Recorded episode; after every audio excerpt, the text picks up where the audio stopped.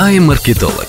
Подкаст об интернет-маркетинге, рекламе, лидогенерации и всем, что около. От практиков для практиков. Всем добрый день! С вами подкаст iMarketolog и его ведущий, управляющий партнер компании Эгору Юрий Васильчиков. Это я. Сегодня мы во второй раз подряд записываем подкаст с Евгением Кондрашиным. Женя, привет! Привет. А, Евгений, руководитель отдела разработки компании ГРУ, мой партнер. А, и мы продолжаем разговор о разработке сайтов. А, в прошлый раз мы говорили про работу с фрилансерами, про то, кто входит в проектную группу, кого нужно искать, подбирать для того, чтобы ваш проект удался, сколько эти люди примерно стоят денег. И, в общем, оговорили много с этим связанных моментов различных.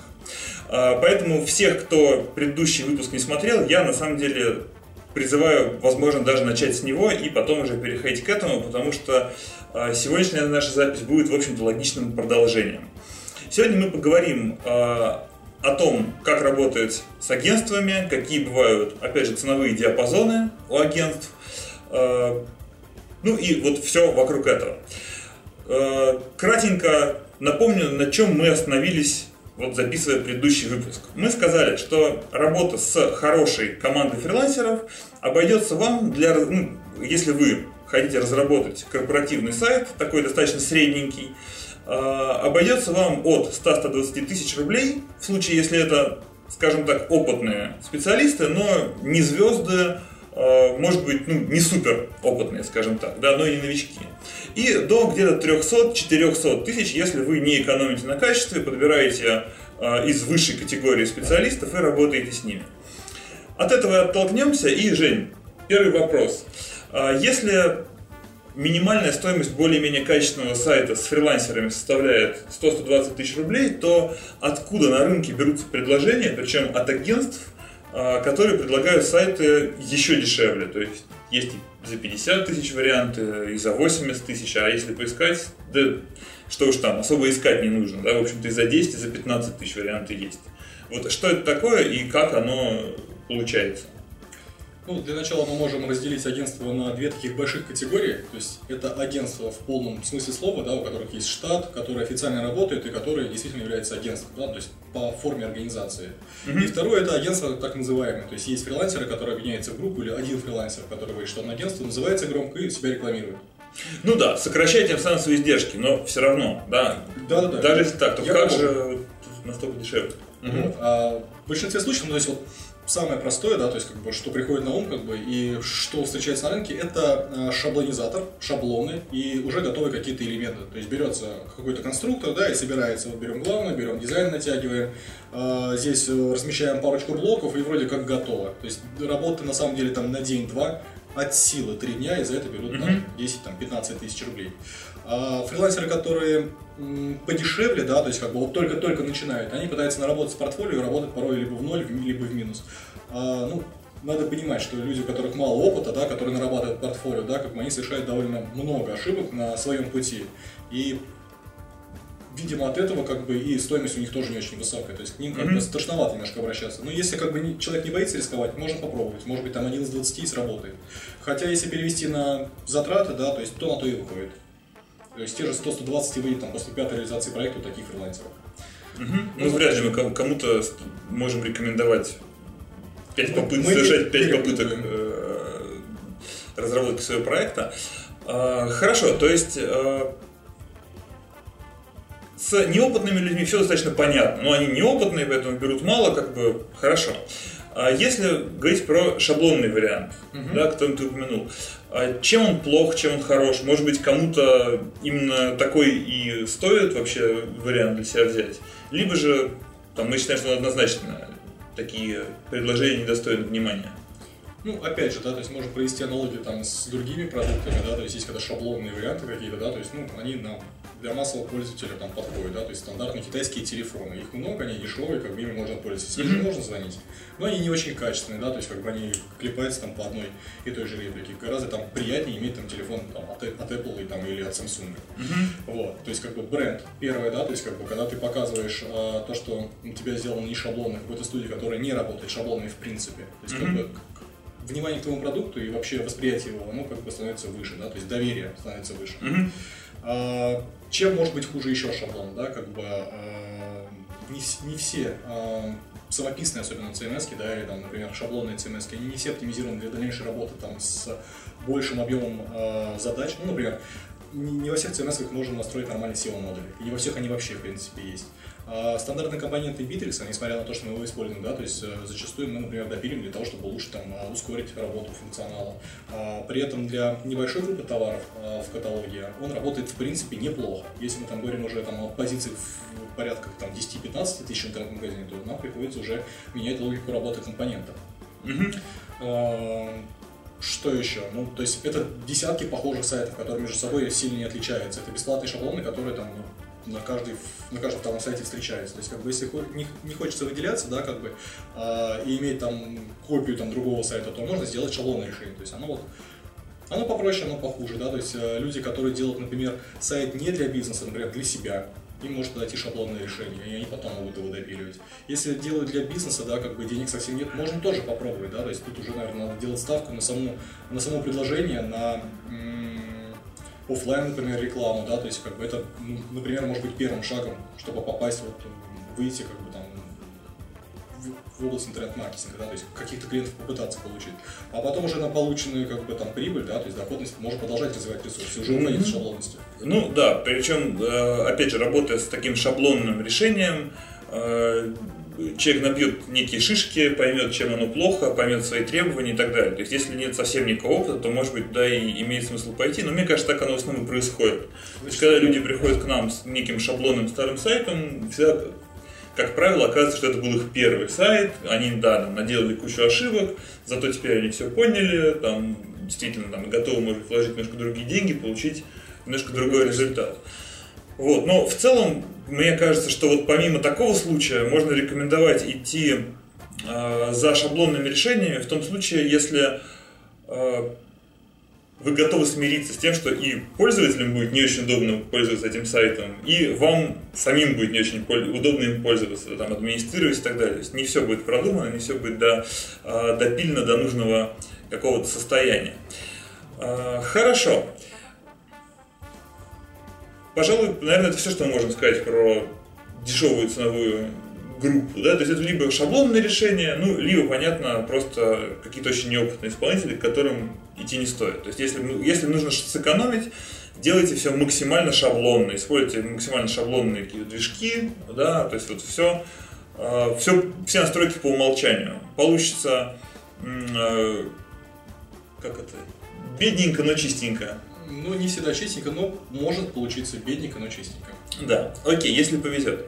Хорошо, а, тогда давай перейдем в следующую ценовую категорию. Да, если а, до этого мы говорили про какие-то в сравнении с телефонными аппаратами, да, китайские реплики самых дешевых трубок, то мы переходим к чему? К дешевым андроидам. Ну, А, и китайским, да, ну, то есть... да, нет, как раз китайским. Дешевые китайские андроиды. Окей. А, По всей видимости, мы попадаем в ценовую группу как раз в районе 100 и больше тысяч рублей, да, но мы говорим про работу с агентством.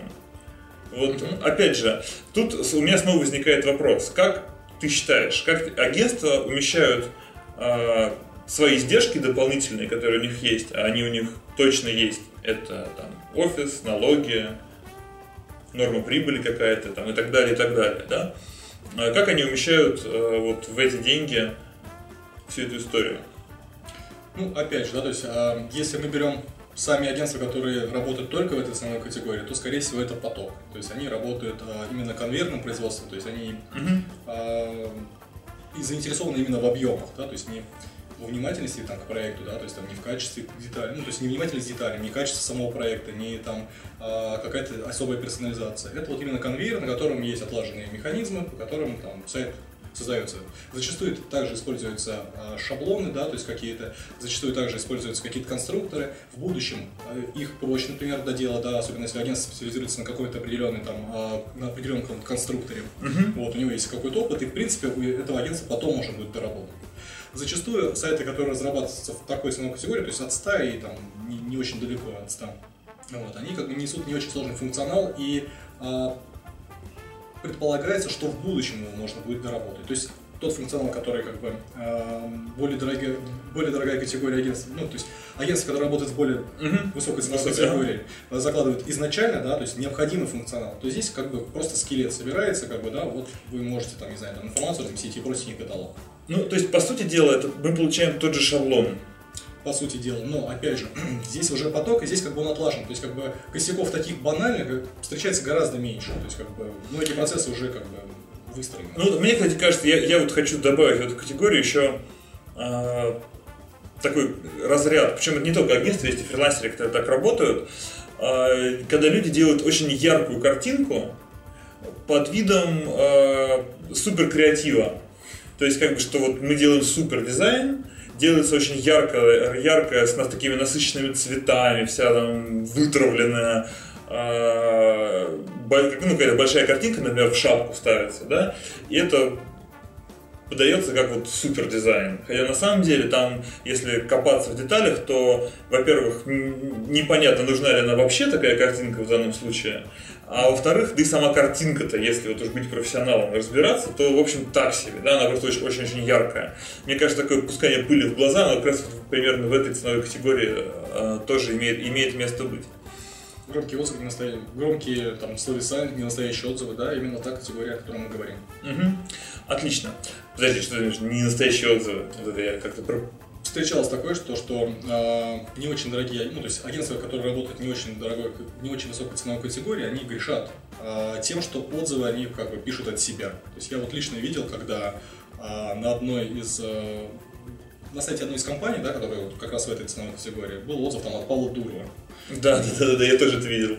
Вот, ну, то есть, как бы, я И, уверен, кстати, кто-то, написал наверняка в службу техподдержки. из наших контакта, да. написал, я даже помню, кто мне сказал, что никто не выдержал и написал, и после этого убрали. Вот, и, конечно, да, этот отзыв убрали, потому что, ну, конечно, Павел Дуров, Павел Дуров вряд ли заказывал бы на стороне, тем более вот у подобных как бы компаний, там серьезные какие-то там, не знаю, доработки. То есть это очень вряд ли. И вот такие компании, как бы, да, вот, э, вот этим вот пусканием пыли в глаза, да, как бы оно пытается себе там какую-то часть клиентов как бы получить. Потом уже что будет с ними, как бы, там можно их, соответственно, как бы подсаживать какие-то услуги дополнительные, и пока клиент не найдет компанию, которая будет лучше вести, ну, то есть, как, как у клиента, то есть, клиент начинает сомневаться, а будут ли другие лучше вести, а вот берут в два раза дороже, а делают то же самое.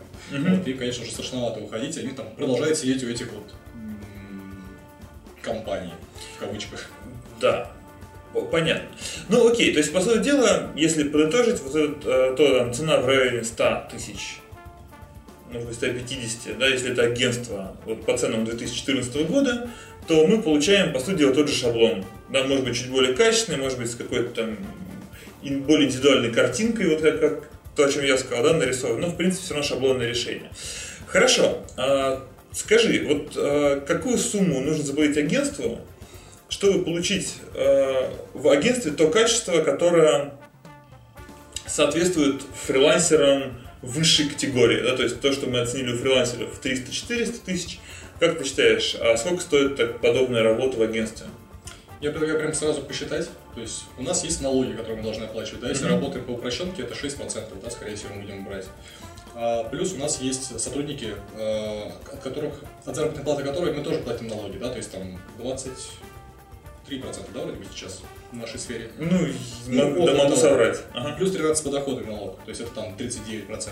А, плюс а, мы там должны закладывать какую-то прибыльность, которая М, мгм. Само собой, как бы. конечно, это не 200% далеко, как мно- многим может показаться, но то есть 10, 15, до 20%, конечно, маржа закладывается. Мгм. А, зачастую мы берем на себя риски, да, то есть как бы какие-то риски, если проект сложный, например, технически сложный, да, как бы, и не сразу понятно, то есть а, какие в будущем могут быть риски, Ну, например, интеграция с каким-то, не знаю, неизвестным новым сервисом, да, который там, у которого нет своего API, надо его будет парсить, и непонятно, как он будет дальше работать, то есть здесь какой-то риск надо будет закладывать. Мгм. А, плюс это аренда офиса, да, то есть это амортизация, какие-то издержки. Ну, разница может доходить там в полтора-два раза выше. То есть, соответственно, за э, соответствующее качество 300-400 фрила- э, у фрилансеров соответствует порядка миллиона у агентства. 700 миллионов, да, где-то вот в, 700 в такой Ну, смотри. но опять же, это фрилансеры, которые звезды, то есть это как бы не просто как бы, да, там, середнячки, а те, кто занимается как бы разработкой или там дизайном уже там более там 3-5 лет. То есть, у которых есть хорошие кейсы, сильные, да, то Мгм. есть, хорошие примеры есть, то есть, а, да, около 700 тысяч. Важно понимать, что у фрилансеров есть свой минус, мы говорили на одной из наших, э, в одном из наших выпусков о том, что фрилансеры это дополнительные риски, то есть они могут пропасть и заболеть, даже самый э, ответственный там хороший фрилансер, он просто как бы не сможет себя заменить с кем-то другим. То есть он один, он Мгм. фрилансер. Вот. А компания как бы эти риски, она нивелирует тем, что у нее есть штат сотрудников, у нее есть в крайнем случае проверенные фрилансеры, то есть если вдруг один заболел, мало ли что случилось, да, как бы сразу же проект к другому переходит человек. И нету срыва сроков, да, то есть как бы особенно если у нас есть дата выпуска, например, а, компания запускает там, на рынок какой-то продукт, да, то есть нам нужно сделать промо-сайт именно к определенному числу, то есть вот запустится реклама на телевидении, да, будет какой-нибудь, не знаю, там, а, промо-акции какие-то, да, и тут сайт не готов, там заболел. Ну, ты, э, ты опережаешь мои вопросы на самом деле, да, то есть как ты уже начал отвечать, по сути дела, а, на вопрос, который действительно напрашивался, да, о том, а зачем же переплачивать студиям, по сути дела. Ну, это одна из причин, да. То есть причин на самом деле больше есть. Как бы я могу и остальных рассказать причинах. Вот. а, Как мы уже говорили, то, что имя студии, оно, в принципе, дает дополнительный вес продукту, то есть, который а, предлагается клиент, другим клиентам. То есть заказчик предлагает свой продукт, и если как бы сделан в нормальной студии, то есть как бы люди понимают, что ей раз хватило денег, раз хватило как бы, а, раз компания с ним начала работать с этим заказчиком, то скорее всего как бы они серьезно подходят к делу. То есть это не просто однодневка, не однодневный интернет-магазин, который там попытался что-то продать, не получилось, там на деньги кинул, как бы товара не привез. Такие тоже бывают заказчики. Ну, да. Окей.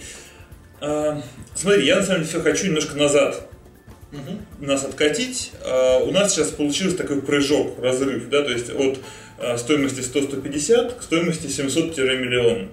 Но ведь в этом диапазоне там, от 200 до 600, условно говоря, тоже есть жизнь. И э, вот э, как бы как ты считаешь, какие проекты или наоборот какие агентства, да, если мы говорим о неком усредненном проекте, то какие агентства живут, обитают вот в этом диапазоне? Собственно, как мне кажется, мы как раз и относимся, наверное, к верхней части этого диапазона по нашим ценам. Ближе к верхней, да. То есть вот э, корпоративный сайт у нас стоил бы, ну, опять же, зависит, очень много зависит от деталей. То есть от того, с чем мы будем интегрировать, как он в целом будет выглядеть проект, да, то есть вот у нас, например, пришел недавно на оценку проект, там 3D моделирование бизнес-центра, да, это серьезно там увеличивает стоимость проекта. Ну, да, это на самом деле целый проект в проекте, по большому счету. Ну да бог с ним. Все верно. Поэтому, если мы говорим о совсем усредненном сайте, да, ну, то есть мы за корпоративный сайт с э, приемлемым функционалом, то есть с картами, с э, возможностью регистрации, там, с новостными подписками, э, с акциями какими-то, да, с легким там изменением контента, там, а, возможно, каким-то простым, простым каталогом, да, то есть не интернет-магазин, а Мгм. просто вот каталог, который позволяет пользователю ознакомиться с продукцией, с брендами, например, которые представляет заказчик. Мгм. Вот, с партнерами. Мы взяли где-то, ну, наверное, 400-600 тысяч, да, в зависимости от, от Мгм. вот этих самых деталей. Да, поэтому скорее мы относимся к средней, верхней вот планке вот этих агентств. А, ну, то есть, и насколько я понимаю, это уже... Ну, про нас-то я все знаю, но мы все-таки не про нас, да, мы как бы стараемся там как-то обобщить. Да, рынок я просто не удержался и все-таки нашу позицию в этой шкале обозначил. А, то есть, если мы говорим о данном ценовом диапазоне, это уже не шаблонное решение, это уже проработка, это уже подробная проработка проекта, дизайна, там всего функционала, который необходим. А, Это кросс-браузерная верстка, это нагрузочные тесты, то есть мы уверены в том, что сайт клиента не упадет после 20 посещений, то есть, ну, И- и, после, и после тысячи не упадет, и после 10 тысяч тоже не упадет, если хостинг позволяет. Но опять же, мы советуем клиентам проверенных там, партнеров, э, где стоит разместить сайт. Мгм. Окей, а, в таком случае вопрос. То есть это уже индивидуальная работа, но это все еще, то есть это не уровень там звездных исполнителей получается. То есть все-таки остается этот уровень выше, там 700 Да, миллионов конечно. за простой корпоративный сайт, да? Ну, мы говорим, да, то есть, как бы, есть за простой корпоративный сайт можно взять и миллион. То есть, здесь, опять же, какой будет подход. Если мы, например, возьмем... Нет, взять-то можно сколько дадут. Это, в этом никто не сомневается.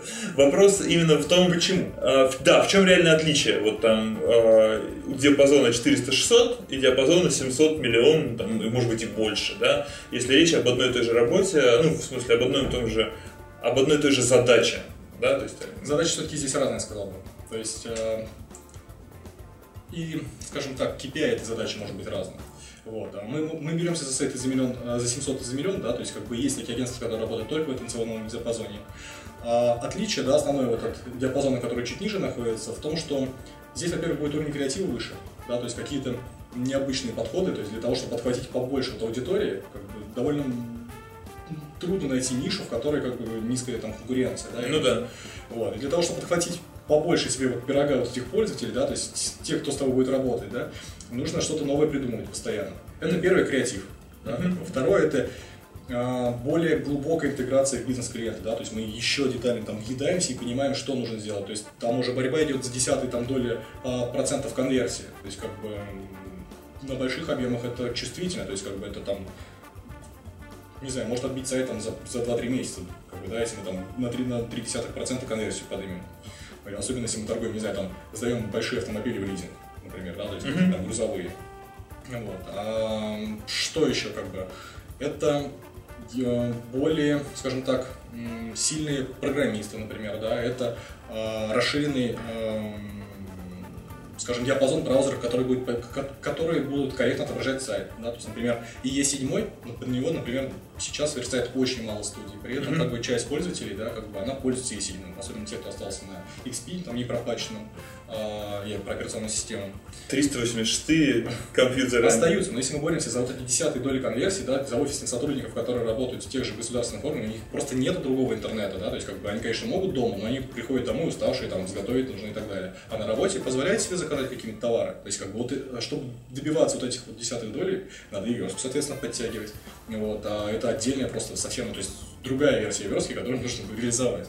Вот как раз вот из-за таких издержек, да, как бы из-за вот такого подхода, более, скажем так, въедливого и там более качественного, цена, конечно, растет. То есть она не из воздуха берется. А, ну, я в этом не сомневаюсь, да. То есть мы как раз об этом рассказывали а, нашей аудитории. Ну, окей, я думаю, что тут понятно. Хотя вижу, что задал тебе вопрос непростой. А, смотри, наверное, последнее, что хотелось бы так вот поговорить в рамках некой там, подготовленной мной программы вопросов, это что может дополнительно удорожить сайт, да, потому что вот мы сейчас проговорили вроде как все основные категории и э, сошлись на том, что за стоимость порядка миллиона можно сделать э, корпоративный сайт, э, ну, в принципе, на высшем уровне, в агентстве, там ни о чем не беспокоясь, будучи уверенным в сроках, качестве, в качестве и так далее. Но мы знаем, что на рынке существуют и более дорогие проекты, причем зачастую гораздо более дорогие. Э, Давай, наверное, не будем уходить в какие-то там совсем фантазии на тему функционала, потому что, ну, конечно, мы понимаем, что бывают проекты с очень разными задачами, очень сложные, очень объемные, высоконагруженные, что-то и, и так далее, и так далее. Мне бы хотелось, чтобы ты рассказал о наиболее распространенных каких-то элементах сайта, которые реально востребованы широким кругом наших заказчиков, там, зрителей, а, которые могут еще влиять на цену в сторону увеличения. Потому что, как мне кажется, сейчас я знаю, что я затянул свой спич, но я уже почти закончил формулировать. А, как мне кажется, зачастую многие вещи, которые на самом деле стоят дорого и реализуются сложно, а, в сознании заказчиков кажутся ну, довольно простыми. Просто кнопка. Да, про, просто кнопка, да, это же просто кнопка. Вот не мог бы ты рассказать о подобных вещах, ну и, может быть, какие-то примеры, кейсы? Да, я, возможно. наверное, будем на примере двух э, направлений, это корп-сайты и интернет-магазины. То есть мы как бы рассмотрим вот эти mm-hmm. категории. Mm-hmm. Ну, раз мы говорили до этого про корп-сайты, наверное, и продолжим. Когда м, компании, средний бизнес, да, как бы, ну, можно, мало, наверное, не будем прочитать, средний бизнес делает для себя корп-сайт, а, есть как интернет-решение, да, то есть видное и внешним, да, то есть как бы извне, то есть из интернета. А есть еще интернет-решение. То есть если мы на базе веб-сайта делаем интернет-решение, в котором, например, публикуем новости только для наших сотрудников, да, то есть это, два, это грубо говоря, два сайта. Да, mm-hmm. то есть а, здесь система авторизации, да, то есть как бы есть, которая позволяет определить, к какой группе пользователей относится а, человек, который там входит на сайт. То есть что ему показывать именно, какой объем информации mm-hmm. ему доступен. Mm-hmm. Вот, например, это уже там увеличивает разработку. Часто компании, а, поддаваясь на вот модным тенденциям, да, как бы устраивают какие-то свои корпоративные соцсети, а, репозитарии, в котором хранят документы какие-то, да, то есть, а, или там правила, сводки, они могут геймифицированные там элементы какие-то, там, не знаю, обучения, да, как бы устраивать система там отметок, там, электронная система документооборота в компании. Вот все вот эти вещи, да, в корп сайта, они увеличивают стоимость. А в интернет-магазинах ситуация, конечно, немножко там другая. Мне кажется, что то, что ты сейчас перечислил, оно может увеличить стоимость сайта раза так в три. Может. Да, то есть э, ты как раз ушел очень э, все-таки ну, в такие достаточно сложные вещи. Мне кажется, ну, если позволишь, если позволишь, я немножко упрощу, то есть, по сути дела, система э, авторизации с каким-то разделением доступов, с любым, да, От 4 до 12 часов. вот, оно уже достаточно ну, существенно увеличивает стоимость проекта. То есть, как бы заметно даже на бюджете в миллион это будет. Все верно. Опять же, да, то есть мы под доступ понимаем не только да, то, что будет видеть, а то, как, как будет представлена еще информация. То есть, когда Мгм. появляется дополнительная информация, да, то есть куда ее разместить. То есть, как бы здесь нужно и проектировать, продумывать. Вот 4-12 часов это сама вот написание системы э, разграничения доступа. Мгм. Плюс там еще дизайн, как размещать, плюс это верстка дополнительная и так далее. Ну да, то есть, потому что сразу появляется там страница личный кабинет, да, его как бы изменение каких-то параметров и Мгм. так далее, и так далее, и так далее. Хорошо, окей. Это да, на примере корпсайта. Ну, из простых, наверное, вещей это возможность там а, комментирования каких-то записей, да, то есть функционал блога, это возможность отправки личных сообщений определенной группе пользователей, да, А, что может удорожить из таких простых вещей.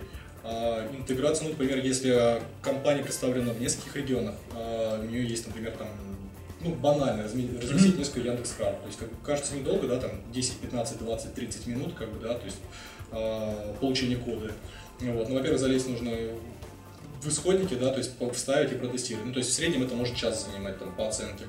Вот, а если у тебя 5-6 представительств, ты хочешь отметить э, каждое на карте, где оно находится, чтобы удобнее пользователям было понять, где находится компания. То есть как бы это уже вот 5-6 часов там, Мгм. дополнительных.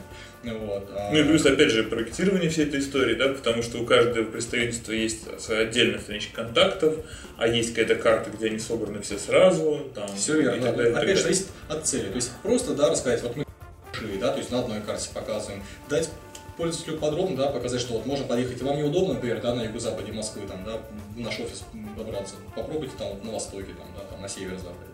Ну, вот у нас там Мгм. есть тоже свои дополнительные офисы и так далее. То есть в зависимости от задачи. Но вот это вот не, не да, как бы, а механической работы на- на- накидывается много, да, то есть набирается много, то есть 5 карт взять, то есть как бы уточнить задачу, 5 кусков разместить, протестировать, чтобы все это было. А еще если мы берем не просто карту, да, с точкой, а, например, рисуем красивую плашечку, на которой мы там подписываем, что это за объект. Ну, вот это тоже какое-то время, это дизайн, это там. Мне, кстати, кажется, что мы сейчас коснулись очень такой важной темы, а, поскольку в представлении заказчика, который не имел до этого опыта такой вот проектной работы, ну, например, над сайтом, а, поскольку у него есть какое-то представление о том, что он хочет получить, ему зачастую, ну это просто из моего опыта, да, зачастую кажется, что а, ну, это же понятно, всем понятно, исполнителям и проектировщику понятно, и дизайнеру, в общем, понятно, что нужно, да ладно, ну тут все понятно. На самом деле в этом вот все понятно и кроется очень-очень много мелких деталей, которые обязательно нужно а, услышать, понять, удостовериться, что они поняты правильно, дать какие-то по ним рекомендации, то есть как бы начинается целый процесс, да, и все это идет через этап проектирования, дизайна, ну, там, программирование, в принципе, и при правильных первых этапах, наверное, уже не идет, там это уже линейный процесс, как бы сели и запрограммировали. Вот, но тем не менее, да, то есть вот мне кажется, мы сейчас довольно важные темы вскрываем. Важно, чтобы было понятно, да, то есть как бы, а, когда вы обращаетесь к заказчику, да, и просите сделать что-нибудь, к, прошу прощения, к студии, да, то есть к агентству обращаетесь и просите что-нибудь сделать. Если вы проходите через серьезного проект менеджера который, в принципе, имеет уже большой опыт за плечами, он просто может что-то посоветовать не делать. То есть, Мгм. как бы, иногда вы можете потратить деньги впустую. То есть, как бы, он вам просто посоветует, лучше вот этого не делать, есть вот другие варианты, да, то есть, как можно реализовать, как будет хорошо и так далее. Ну, точно так же он наверняка посоветует что-нибудь сделать, то, что, возможно, до этого и не предполагалось, не планировалось. Это очень хорошо, если он это посоветует. То есть хороший проект менеджер, который советует, он не обязывает к тому, чтобы купили что-то у него, да, чтобы заказали. Но его совет, в принципе, ценен, да, то есть э, развитие бизнеса клиента в э, интересы проект менеджера в том числе. То есть если бизнес клиента развивается, если у него появляется дополнительный там доход, там дополнительная там прибыль, он может ее как бы увеличить, пускать на увеличение там на последующее увеличение прибыли там, посредством интернет-маркетинга или разработки там, или доработки с текущего функционала для того, чтобы пользователям было там, например, удобнее. В общем, он может отдать ее этому проект менеджеру Какую-то часть, то есть не всю, конечно, да, какую-то часть он может пустить на развитие. То есть как бы развитие это очень важно, то есть поддержка там ресурсов в актуальном состоянии. Там через 5 лет, какой бы хороший ресурс не был, скорее всего, он потребует доработок. Ну, 5 лет это, конечно, такой фантастический срок для очень фантастических проектов. А для средних проектов, то есть через полгода уже нужны какие-то дополнительные вещи, как бы там, либо статьи там увеличить, да, то есть либо вообще просто проводить анализ сайта, да, то что, что требуется пользователям, вопросы какие-то. Ну, надо работать с ресурсом, то есть как бы нельзя сделать один раз и забить на это. Ну, естественно, на самом деле мы уже касались того факта, что большинство заказчиков, просто обновляя информацию на сайте, примерно там за полгода-год э, обязательно что-нибудь ломают. И, несмотря на всю защиту и, и все инструкции. Ну, бог с ним. А, хорошо, Жень, вот уже сказали о каких-то вещах, но я знаю, что осталось еще много того, что может, опять же, повлиять в сторону увеличения стоимости сайта. Пока у нас есть время, может быть, ты расскажешь еще о каких-то вещах, ну, которые ты сам хотел. Да, сайт непонятно, наверное, поэтому я сейчас, наверное, больше про интернет-магазины, тем более сейчас довольно много, вот, и это, наверное, насущный вопрос интернет-магазинов, а, за счет чего увеличивается стоимость разработки их платформы, да, то есть через которую mm-hmm. они будут, их инструмента продаж. Вот, то есть банальные вещи, да, то есть вот самые распространенные, с которыми встречается 99% клиентов, ну, пускай не 99, ну, 80% клиентов, это интеграция с 1С. То есть как бы по умолчанию как бы есть системы, которые, ну, то есть CMS, а, система управления mm-hmm. контентом, которые вроде бы как позволяют одним кликом проинтегрироваться. Да, это Bittrex, например. Вот. Но проблема заключается в том, что зачастую конфигурации э, 1С и версия 1С э, и настолько старые, настолько изощренные, да, что приходится очень много дорабатывать э, программисту как со стороны веб ну, студии, которая mm-hmm. будет разрабатывать сайт, так и программисту со стороны, один, со стороны заказчика, то есть как бы 1С. Э, ну, собственно говоря, потому что база 1С может быть уже просто переработана очень, очень сильно. Зачастую они прям вот Написаны заново. Да, написаны заново, то есть как бы прям ну, конечно, есть компании, которые на хлеб с маслом и с икрой зарабатывают переработка этих баз. Все верно. Поэтому, конечно, вот здесь объемы прям очень сильно разнятся. То есть стандартная интеграция 1С мы там можем заложить 2-4 часа там, с проверками, тестированием и так далее. Ну, это прям, если у нас последняя версия 1С, последняя версия Bittrex, mm-hmm. да, как бы базы не перепилены, вот мы делаем новый сайт, и заказчик вроде бы как будет наполнять сайт, как бы вот наполнять каталог 1С э, в базовой вариации. Mm-hmm. Вот. Такое встречается редко, учитывая, как мы уже говорили, что клиенты приходят уже обжи, об, обожги, а, они уже обожглись, а потом да. приходят. Да, здесь и приходят, да. То есть они пробовали платформу, где вообще 1С у них не было, да, как бы. И вот здесь как бы, или там, например, был 1С, и они уже успели перепилить. Поэтому да, здесь, конечно, у нас там уходит какое-то время на доработки. Вот текущий кейс, да, нам нужно сейчас вот проинтегрировать один из сайтов а, с существующей версией 1С, которая дает информацию, ну, то есть, которая дает там, информацию о товарах, там, о заказах, другой сайт, который мы разрабатывали. Мы оценили, например, 8, а, 8 часов программирования, да, и плюс тестирование еще часа. Угу. То есть вот просто проинтегрировать с той базы, с которой мы уже работали. То есть она действительно как бы, там, довольно существенно изменена. Вот. И когда мы до этого ну, как бы итерировали на первый сайт, да, то есть мы потратили ну, порядка, наверное, 20 часов чистого времени программирования и порядка недели полутора, да, это согласование с другим 1С. То есть мы пытались как-то с ним связаться, да, то есть как-то настроить выгрузку и таким образом, чтобы Bittrex понимал, как бы, да, и в, в рамках реализованных карточек товара это все выглядело нормально, то есть они не были пустыми, а были забиты информацией. Ну да, в общем, это целая история. И, конечно, опять же, мне кажется, для многих заказчиков э, ну, некий элемент разочарования есть, потому что есть ожидание, что их любимый 1С, в который они уже вбухали, причем довольно много денег, да, с их э, замечательным битриксом, который вроде как тоже 1С, сейчас он прям возьмет и само все подружится э, и, и сразу станет чудесно. А вдруг оказывается, что нужно полторы недели работать, и, конечно же, кто-то должен это оплачивать. А, а, и, а именно заказчик. Да, к слову, кстати, чтобы не расстраивать наших э, слушателей э, и зрителей. И зрителей. Да, э, мы были на Рифе, и, соответственно, были стенды Bittrex и 1С.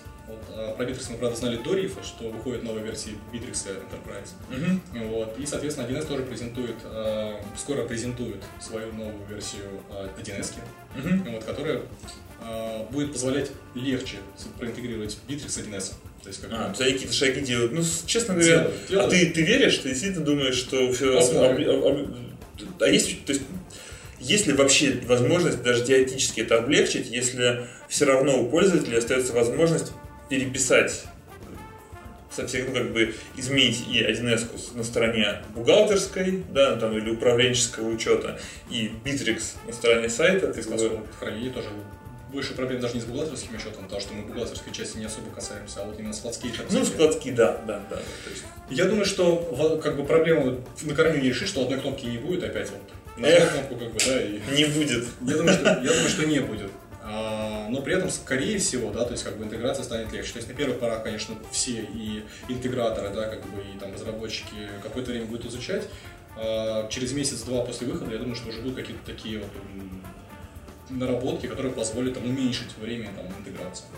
Скорее всего, как бы это, это в первую очередь хорошо для заказчика. Э, Слушай, а давай скажем а в, в деньгах, как ты считаешь, ну или даже не как ты считаешь, да, по твоему опыту, на какую сумму интеграция с 1С э, увеличивает бюджет проекта? Ну, в среднем там, или какую-то вилку дай. А мы опять же должны как бы смотреть на с какими то есть в какой ценовой диапазоне мы работаем. То есть как бы если мы берем новичков, которые могут прокопаться задачей там и не сделать ее там, да, или попытаться сделать. Не, не, ну мы сейчас мы Среднячки вро- вроде как мы уже выше, да? мы уже вроде как ушли в разговор, да, о среднячках и чуть выше, ну то есть как бы о Ну, тут да. квалифицированных специалистах, скажем так, опытных. Ну, здесь нужно ориентироваться на час работы. Я вот говорил как раз по часам, да, то есть там вот у нас вот текущий кейс 8, там 10 часов мы потратим, там с тестированием. Тут нужно говорить просто о стоимости часа раз- работы разработчика, да. Я Мгм. могу в часах дать оценки, а просто легко их там уже можно будет умножить на, в зависимости от того, какая студия делает, да, то есть сколько нам выставляет за час работы. Мгм. Ну теперь я думаю, что мы просто уже не можем не сказать о том, а сколько же стоит час работы от и до. А тут опять сложный вопрос, да? То есть, если Ну, так конечно. все просто, у нас бы менеджер отдела продаж прям с лету говорили сметы, как бы, и... а, Ну давай усреднять, то есть как бы не будем там Я могу дать, там, наводить рамку, примерную тень на плетень, да, вот, да, дай какую-нибудь какую-то рамку. от 10 тысяч рублей, заканчивая там сотни тысяч рублей. То есть За- от 10 до 100 за за, что? интеграцию с 1С. А, То есть в совсем сложный случай мы говорим 100 тысяч рублей, да, то есть если там программист с той стороны вообще неадекватен, мы не можем никак с ним связаться, мы тратим кучу менеджерского ресурса, мы два месяца пытаемся что-то проинтегрировать и не получается, меняем уже третьего программиста. Вот. А если 1С перепилено чуть более чем напрочь, да, если старая версия Bittrex используется, нам сайт отдали на доработку, да, это может вылиться и 100 тысяч рублей интеграция. Мгм. В среднем, да, ну это 20-30 тысяч, там, мы берем за интеграцию, если как бы довольно сложные, как бы там доработки требуются. Мгм. А, но ты не ответил по поводу стоимости часа работы. То есть, раз уж мы об этом сказали, я считаю, надо... Какие у нас или какие на рынке? Какие на рынке? Мы сейчас про рынок все-таки в первую очередь, не про себя. Ну как, если мы берем чисто программиста, да, то есть вот прям час работы программиста, в него как? Может быть заложен а, в заложено время менеджера проекта. То есть в любом случае, то есть как бы менеджер проекта будет принимать участие. Нет, конечно, заложено. То есть мы сейчас говорим про агентство. Агентства, конечно, закладывают все это. То а мы ну, стараемся делить. Условно говоря, э, давай по-другому. Вот ты приезжаешь в автосервис, ну, если в хороший, Там есть да? норма. Там есть норма час. Все, все очень просто, да, ты платишь, там, твои, твои работы все считают по норма часам, и для большинства мужской аудитории, да, кто там автомобилист, это очень понятно. А, по сути дела, тут мы можем поступить точно так же, да, просто час программиста, но получаем норму час, его стоимость, вот, как, как бы, сколько она составляет? Ну, по рынку стоимость программиста составляет, вот, наверное, от 500 рублей час, как раз мы говорили про самую низкую ценовой диапазон вот агентств, которые работают, да, то есть от 500 рублей час, и, наверное, до, ну, может доходить и до 10 тысяч сверху, там, не знаю, таких. Хорошо, но мне, как мне кажется, ты с, с обеих сторон дал какую-то очень экстремальную Вот. оценку, потому что 500 рублей... Ус- Усредненная, усредненная оценка, да, то есть 3-4 тысячи рублей, там 2-3 тысячи, 2-3 тысячи, 2-3-4 тысячи рублей Мгм. для программиста, это, в принципе, достойная оценка. То есть, как бы, молодые программисты есть, да, то есть, которые а, чуть попроще, да, то есть, они стоят там тысячу полторы, Мгм. среднички 2, две с половиной, до трех Мгм. могут доходить.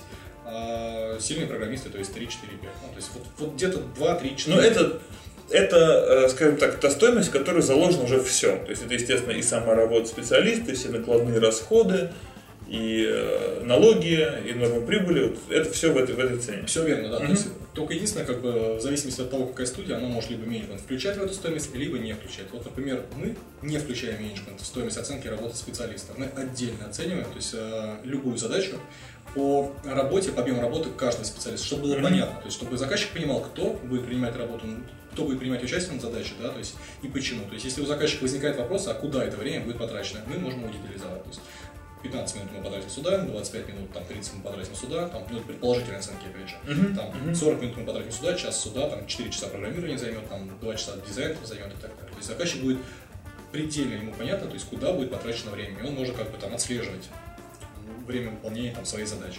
Опять же, там, конечно, какие-то риски закладываются. Иногда мы, например, бывают такие вещи, когда мы недооцениваем проект. То есть, например, Ну, да. такое ну, бывает. Вот. Ну, как бы мы стараемся закладывать какие-то риски, да, в каких-то разумных пределах. Дальше, а какие-то риски мы несем сами, ну, так же, как и заказчик. Все верно. А, Хорошо. А, Наверное, я, бы- я от себя могу добавить, что вот, по моему глубокому убеждению, а, агентство должно давать смету на свою работу. Да, то есть не оценивать проект просто вот как бы из головы, как, ну, 2 миллиона. да, может быть и не из головы, но как бы тем не менее просто называют цифру. Это неправильно. В любом случае этот проект должен быть осмечен и должно быть понятно, из чего э, складывается эта стоимость. Э, это, по крайней мере, является гарантией того, что люди вникли в задачу хотя бы на каком-то уровне, э, прописали, вот, там, разбили ее на подзадачи, на какой-то функционал, оценили это в часах, вот, э, Провели декомпозицию, да. да, декомпозировали да, в какие-то часы работы. Вот это такая рекомендация от меня. Жень, я, честно говоря, хотел бы сегодняшний выпуск наш сделать, может быть, чуть короче, чем обычно, а, потому что многочисленные просьбы поступают, говорят, что у вас очень интересно, но это как-то очень долго, под конец уже становится тяжело. Вот, а, поэтому сегодня мы не будем сильно упираться, А, но тем не менее, если тебе есть еще что рассказать, если то прошу тебя это сделать. Да, так как мы занимаемся просветительством скорее, да, а, не каким-то там рекламой с вами пиаром. Я Хочешь, на хочешь на хочешь на это надеяться. Я очень сильно хочу просветить наших э, зрителей и слушателей а, как раз вот по теме, по теме сметы. А, сметы это хорошо, чем более она подробная, тем лучше, то есть тем прозрачнее и понятнее, что будет делать а, разработчик.